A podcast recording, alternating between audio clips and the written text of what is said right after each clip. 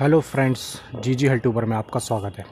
आज हम बात करेंगे कि घर बैठे किस तरीके से अपनी इम्यूनिटी को तेज़ी से बूस्ट करें। इसके लिए आपको लेना है विटामिन सी जी हाँ विटामिन सी जो कि हमारी इम्यूनिटी को काफ़ी तेज़ी से बूस्ट करता है।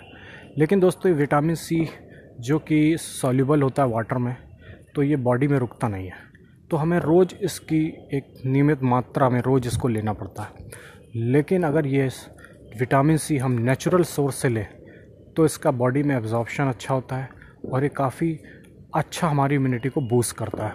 जैसा कि इस समय मार्केट में विटामिन सी की टैबलेट्स की काफ़ी किल्लत है तो अगर हम घर बैठे ही कुछ नेचुरल सोर्सेस से अपनी इम्यूनिटी को बूस्ट करें विटामिन सी लेकर के तो हमारी इम्यूनिटी काफ़ी तेज़ी से बूस्ट होती है और हमें इसका अच्छा लाभ मिलता है।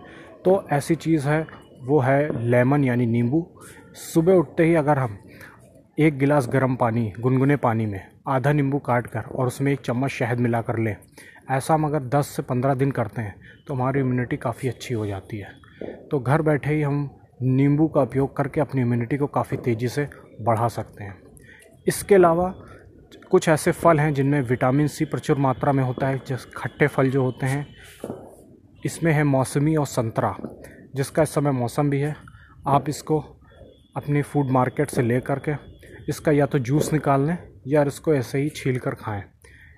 अगर आप रोज़ दो संतरे लेते हैं या दो मौसमी लेते हैं उसका जूस लेते हैं तो आपको एक दिन का प्रचुर पर्याप्त मात्रा में विटामिन सी मिल जाता है, जो आपकी शरीर की इम्यूनिटी को बढ़ाता है।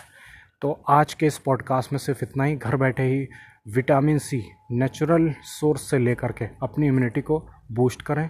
धन्यवाद।